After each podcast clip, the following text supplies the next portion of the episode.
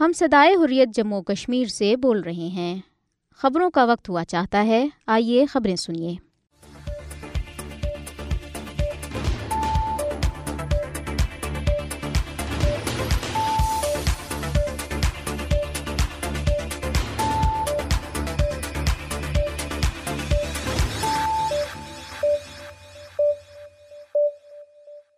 بسم اللہ الرحمن الرحیم، یہ صدائے حریت جموں کشمیر ہے۔ اب آپ عبد الرحمن سے خبریں سنیے۔ سب سے پہلے اہم خبروں پر ایک نظر۔ غیر قانونی طور پر بھارت کے زیر قبضہ جموں کشمیر میں بھارتی فوجیوں نے اپنی ریاستی دہشت گردی کی تازہ کارروائی میں ضلع بارہمولہ میں مزید دو کشمیری نوجوانوں کو ایک جعلی مقابلے میں شہید کر دیا۔ امن اور مذہبی ہم آہنگی کے لیے سرگرم بین الاقوامی تنظیم institute of peace and development کے صدر ڈاکٹر سردار محمد طاہر تبسم نے قبلہ اول مسجد اقصیٰ کے تحفظ اور مشرق وسطیٰ، جنوبی ایشیا اور پوری دنیا میں امن کے لیے فلسطینی اور کشمیری عوام کے حقوق کے تحفظ پر زور دیا ہے۔ برطانیہ میں ہزاروں کشمیریوں اور پاکستانیوں نے فلسطینی عوام کے ساتھ اظہاری یکجہتی کے لیے ریلیاں نکالی، جنہیں قابض اسرائیل کی جارحیت کا سامنا ہے۔ کل جماعتی حریت کانفرنس کے سینئر رہنما اور Jammu Kashmir democratic freedom party کے چیئرمین شبیر احمد شاہ نے عالمی برادری سے اپیل کی ہے کہ وہ مودی کی زیر قیادت بھارتی حکومت کو کشمیریوں کی سرزمین، شناخت اور سالمیت پر ڈاکہ ڈالنے سے روکنے کے لیے مداخلت کرے۔ ادھر سری نگر اور دیگر علاقوں میں پوسٹر چسپاں کیے گئے ہیں، جن میں لوگوں پر زور دیا گیا ہے کہ وہ جموں کشمیر پر بھارت کے غیر قانونی قبضے کے خلاف ستائیس اکتوبر کو یوم سیاہ منائیں۔ اب خبریں تفصیل کے ساتھ۔ غیر قانونی طور پر بھارت کے زیر قبضہ جموں کشمیر میں بھارتی فوجیوں نے اپنی ریاستی دہشت گردی کی تازہ کارروائی میں ضلع بارہمولہ میں دو کشمیری نوجوانوں کو ایک جعلی مقابلے میں شہید کر دیا۔ بھارتی فوج اور بارڈر سیکورٹی فورس کے اہلکاروں نے نوجوانوں کو ضلع کے علاقے اوڑی میں محاصرے اور تلاشی کی کارروائی کے دوران ایک جعلی مقابلے میں شہید کیا۔ بھارتی فوجی حکام نے نوجوانوں کے قتل کا جواز پیش کرنے کے لیے ان کو عسکریت پسند قرار دیا ہے۔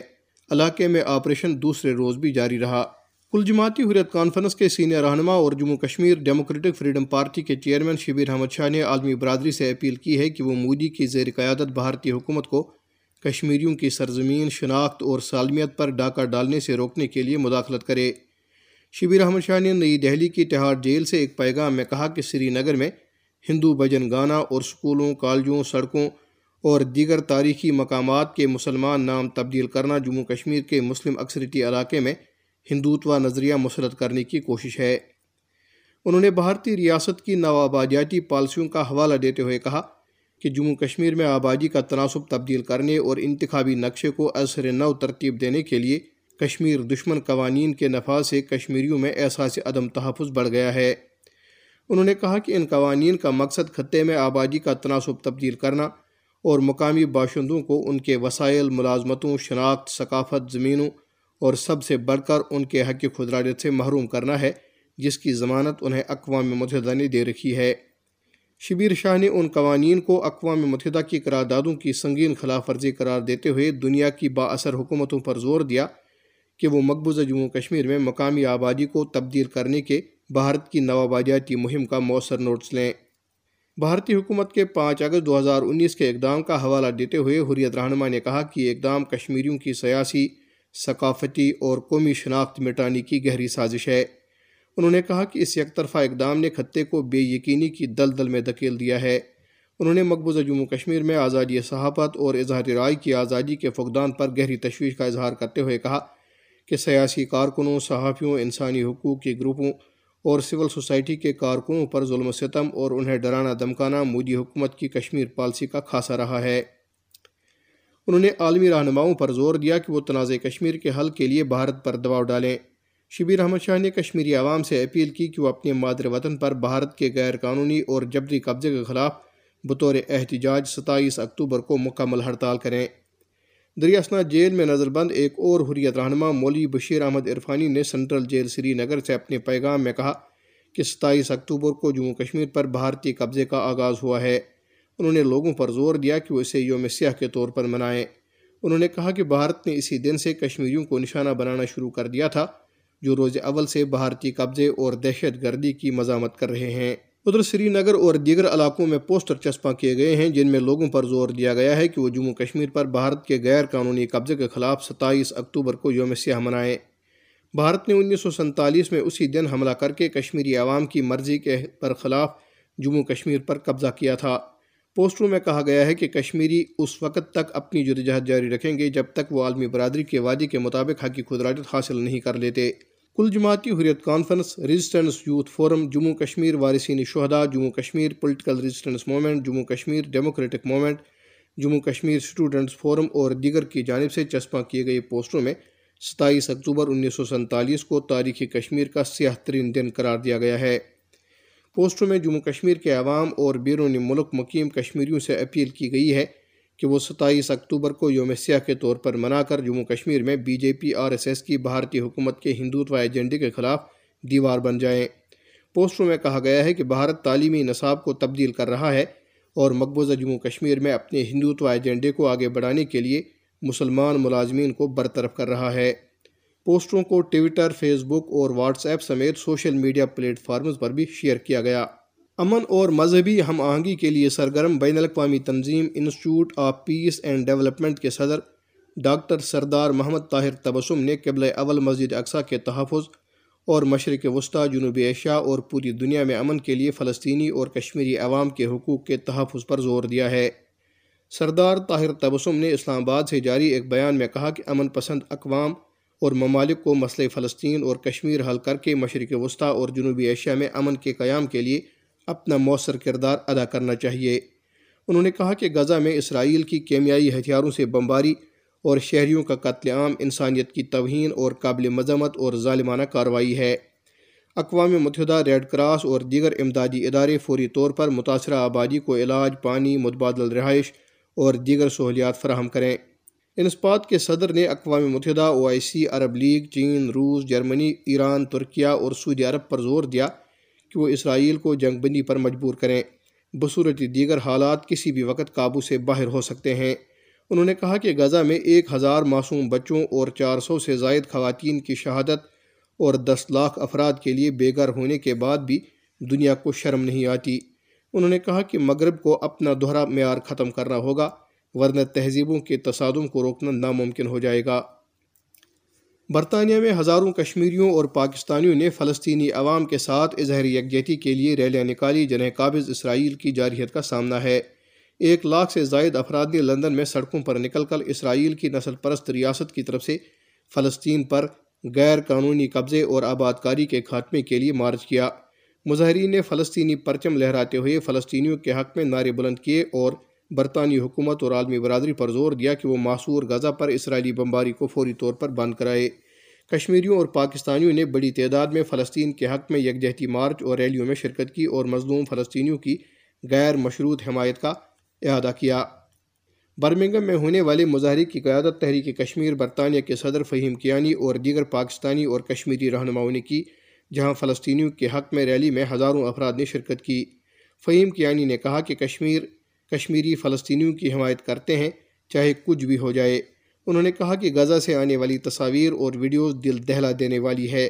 انہوں نے کہا کہ فلسطین میں مسلح تصادم کی بنیادی وجہ فلسطین پر غیر قانونی قبضہ ہے۔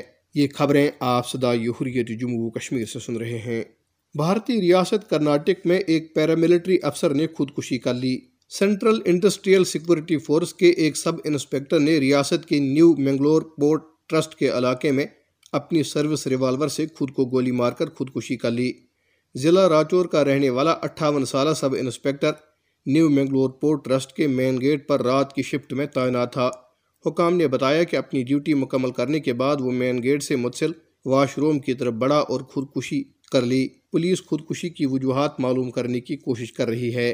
بھارت میں بی جے پی کی حکومت والی ریاست اتر پردیش میں طلباء کے ایک گروپ کو سکول میں کیمپس میں نماز پڑھنے کی اجازت دینے پر ایک سرکاری پرائمری سکول کی پرنسپل کو معطل کر دیا گیا ہے۔ محکمہ تعلیم کے ایک ضلعی سطح کے افسر نے دعویٰ کیا کہ سکول کے احاطے میں نماز پڑھنا محکمانہ ضوابط کے خلاف ہے۔ یہ کارروائی سوشل میڈیا پر ایک ویڈیو وائرل ہونے کے بعد کی گئی جس میں سکول کے کیمپس میں طلباء کے ایک گروپ کو نماز پڑھتے ہوئے دکھایا گیا۔ بلاک ایجوکیشن افسر دنیش کٹیار کی تحقیقات کے دوران یہ بات سامنے آئی ہے کہ کچھ بچوں نے سکول کے احاطے میں نماز پڑھی ہے۔ تفتیشی افسر کے مطابق مذکورہ سکول کی پرنسپل میرا یادو کو Uttar Pradesh government servant in discipline and appeal rules انیس سو ننانوے کے تحت فوری طور پر معطل کر دیا گیا۔ افسر نے کہا ہے کہ اس کے علاوہ اسکول کی دیگر اساتذہ تہذیب فاطمہ اور ممتا مشرا کو بھی اس عمل میں معاونت کرنے پر سخت انتباہ جاری کیا گیا۔ بھارت میں بالخصوص بھارتیہ جنتا پارٹی کی حکومت والی ریاستوں میں مسلمانوں کے گرد گہرا مزید تنگ کرنے کی کوشش کے ایک حصے کے طور پر اتر پردیش کی حکومت نے ایک خصوصی تحقیقاتی ٹیم تشکیل دی ہے جو بقول اس کے ریاست کے مدارس کو بیرونی ملک سے ملنے والے فنڈز کی تحقیقات کرے گی۔ اتر پردیش میں تقریباً پچیس ہزار مدارس ہیں اور سولہ ہزار پانچ سو سے زیادہ مدارس کو ریاستی بورڈ آف مدرسہ ایجوکیشن نے تسلیم کیا ہے۔ انسدادی دہشت گردی اسکواڈ کے additional director general Mohit Agarwal نے کہا ہے کہ ہم دیکھیں گے کہ غیر ملکی فنڈنگ کے ذریعے حاصل ہونے والی رقم کو کس طرح خرچ کیا جاتا ہے۔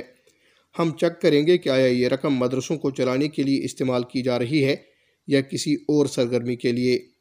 انہوں نے کہا کہ ایس آئی ٹی کے دیگر دو ارکان میں محکمہ اقلیتی بہبود کی ڈائریکٹر جی ریبا اور سائبر سیل کے ایس بی تروینی سنگھ شامل ہیں۔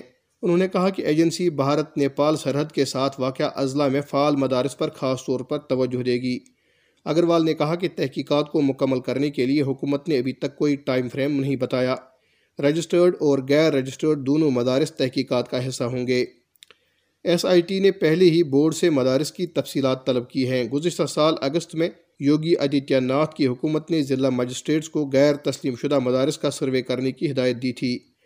دو ماہ کے سروے کے دوران آٹھ ہزار چار سو انچاس مدارس جن کو ریاستی مدرسہ ایجوکیشن بورڈ نے تسلیم نہیں کیا تھا کام کر رہے تھے۔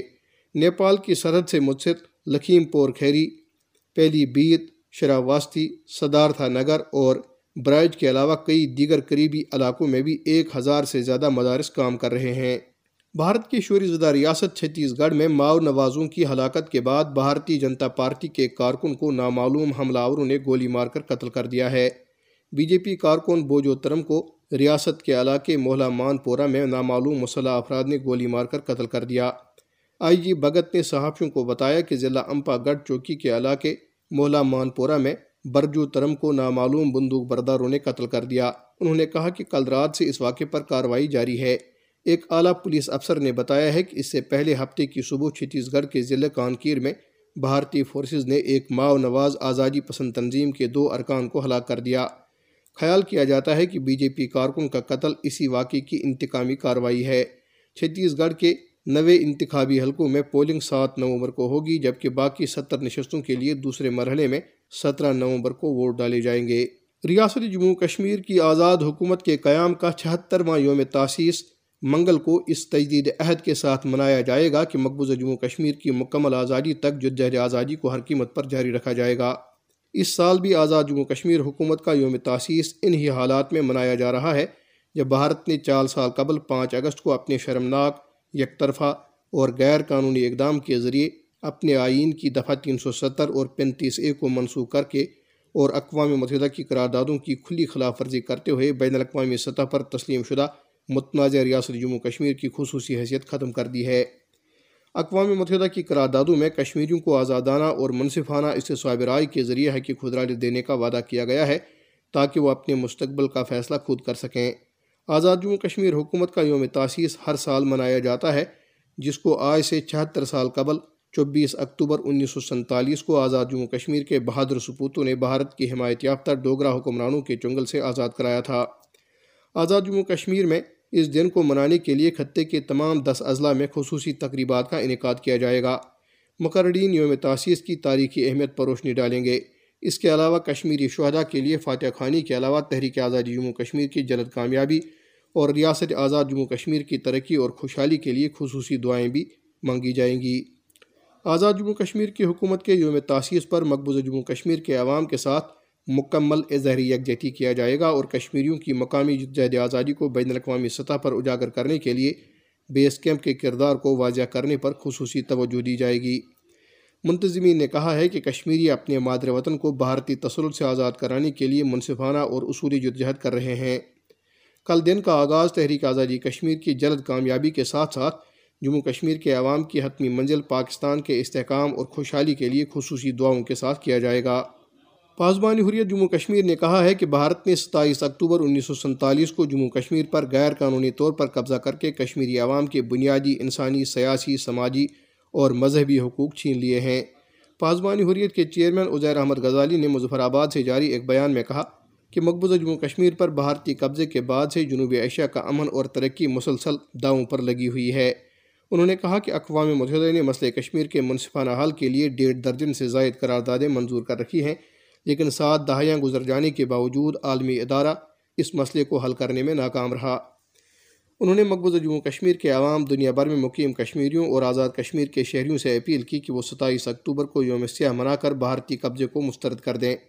انہوں نے مظفر آباد کے شہریوں سے اپیل کی کہ وہ ستائیس اکتوبر کو صبح دس بجے برہان وانی شہید چوک پر جمع ہو کر انخلا بھارتی فوجی انخلا ریلی میں شریک ہو کر اقوام متحدہ سے آزادانہ، منصفانہ اور غیر جانبدارانہ استصواب رائے کا مطالبہ کریں۔ انہوں نے آزاد جموں کشمیر کے عوام پر زور دیا کہ وہ ستائیس اکتوبر کو احتجاجی ریلیوں، جلسوں اور جلوسوں کا انعقاد کریں۔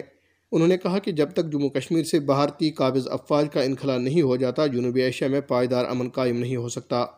انہوں نے مقبوضہ جموں کشمیر کے عوام کے جذبِ حریت کو خراج تحسین پیش کرتے ہوئے کہا کہ وہ دن دور نہیں جب بھارتی فوجوں کو کشمیر سے نکلنا پڑے گا۔ اکھنڈ بھارت کی دعوے دار بھارتیہ جنتا پارٹی کی حکومت اپنے ہندوتوا نظریے کو ہمسایہ نیپال تک، جو ایک سیکولر ملک ہے، پھیلانے کی ہر ممکن کوشش کر رہی ہے۔ ہندو قوم پرست جماعت نیپال جنتا پارٹی کے عروج کو نیپالی سیاست میں ہندوتوا کے ایجنڈے اور اکھنڈ بھارت کے حامی راشٹریہ سوئم سیوک سنگھ یا آر ایس ایس کے بڑھتے ہوئے اثر رسوخ کے تناظر میں دیکھا جانا چاہیے۔ آر ایس ایس نے انیس سو ساٹھ کی دہائی کے بعد سے نیپال کے بادشاہوں کے ساتھ قریبی تعلقات قائم کیے، اور اب جب ہندو بادشاہت کا خاتمہ ہوا اور ملک میں ایک سیکولر ریاست بن گئی تو آر ایس ایس اور بی جے پی دونوں کی قیادت میں تشویش بڑھ گئی ہے۔ تاہم تحفظات کے باوجود نیپالی سیاست اور معاشرے میں ہندو قوم پرستوں کی کمزور پوزیشن اور تیزی سے بدلتی ہوئی نیپالی سیاست کو دیکھتے ہوئے وہ اس نظام کی مخالفت کرنے سے قاصر ہیں۔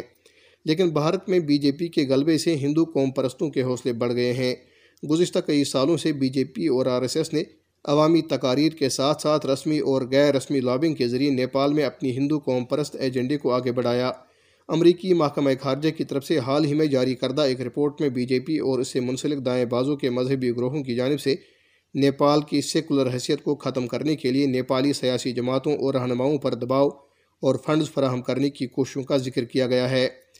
آر ایس ایس بھی طویل تجربے اور مہارت کے ساتھ اپنے ایجنڈے کو آگے بڑھانے کے لیے مختلف نیپالی شاخیں قائم کر رہی ہیں اور رضاکاروں کو بھرتی کر رہی ہے۔ حالیہ مہینوں میں نیپال میں آر ایس ایس اور بی جے پی کی ایما پر کئی واقعات پیش آئے، جس سے ملک کی سیکولر سیاست میں مذہب کی اہمیت کو بڑھانے کے لیے منظم کوششوں کی عکاسی ہوتی ہے۔ اگست، ستمبر اور اکتوبر کے مہینوں میں تین مختلف شہروں درون، ملنگوا اور نیپال گنج میں فرقہ وارانہ کشیدگی کی وجہ سے حکومت کو کرفیو نافذ کرنا پڑا، جس میں ہندو کارکنان ملوث تھے۔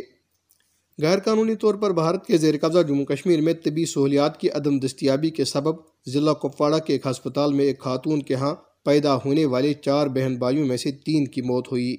خاتون کے رشتہ داروں نے صحافیوں کو بتایا کہ ڈاکٹروں کے مطابق تینوں بچے کم وزن کی وجہ سے زندہ نہیں رہے۔ مرنے والے بچوں میں دو لڑکے اور ایک لڑکی شامل ہے۔ رشتہ دار نے بتایا کہ ایک اور بچے کو جی وی سی ہسپتال بیمنا سری نگر منتقل کیا گیا۔ انہوں نے کہا کہ ہم کیرن قصبے سے تقریباً آٹھ ہزار فٹ کی بلندی پر رہتے ہیں اور وہاں کوئی طبی سہولت یا سڑک کا رابطہ نہیں ہے۔ انہوں نے کہا کہ ہم ضلعی انتظامیہ سے گزارش کرتے ہیں کہ علاقے کے لوگوں کی تکالیف کو کم کرنے کے لیے طبی سہولت اور مناسب سڑک فراہم کی جائے۔ یہ بات قابل ذکر ہے کہ کیرن کپواڑہ سے تعلق رکھنے والی خاتون کو پی ایچ سی کیرن میں داخل کرایا گیا تھا اور اسے آدھی رات کے قریب ایس ڈی ایچ کپواڑہ منتقل کیا گیا، جہاں اس نے چار بچوں کو جنم دیا، جن میں تین لڑکے اور ایک لڑکی شامل تھی۔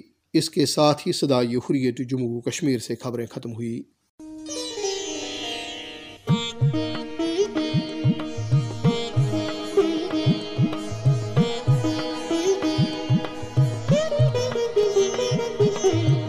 ہے یقین ہوگی سحر، سحر ہے یقین ہوگی سحر، ہے یقین ہوگی سحر۔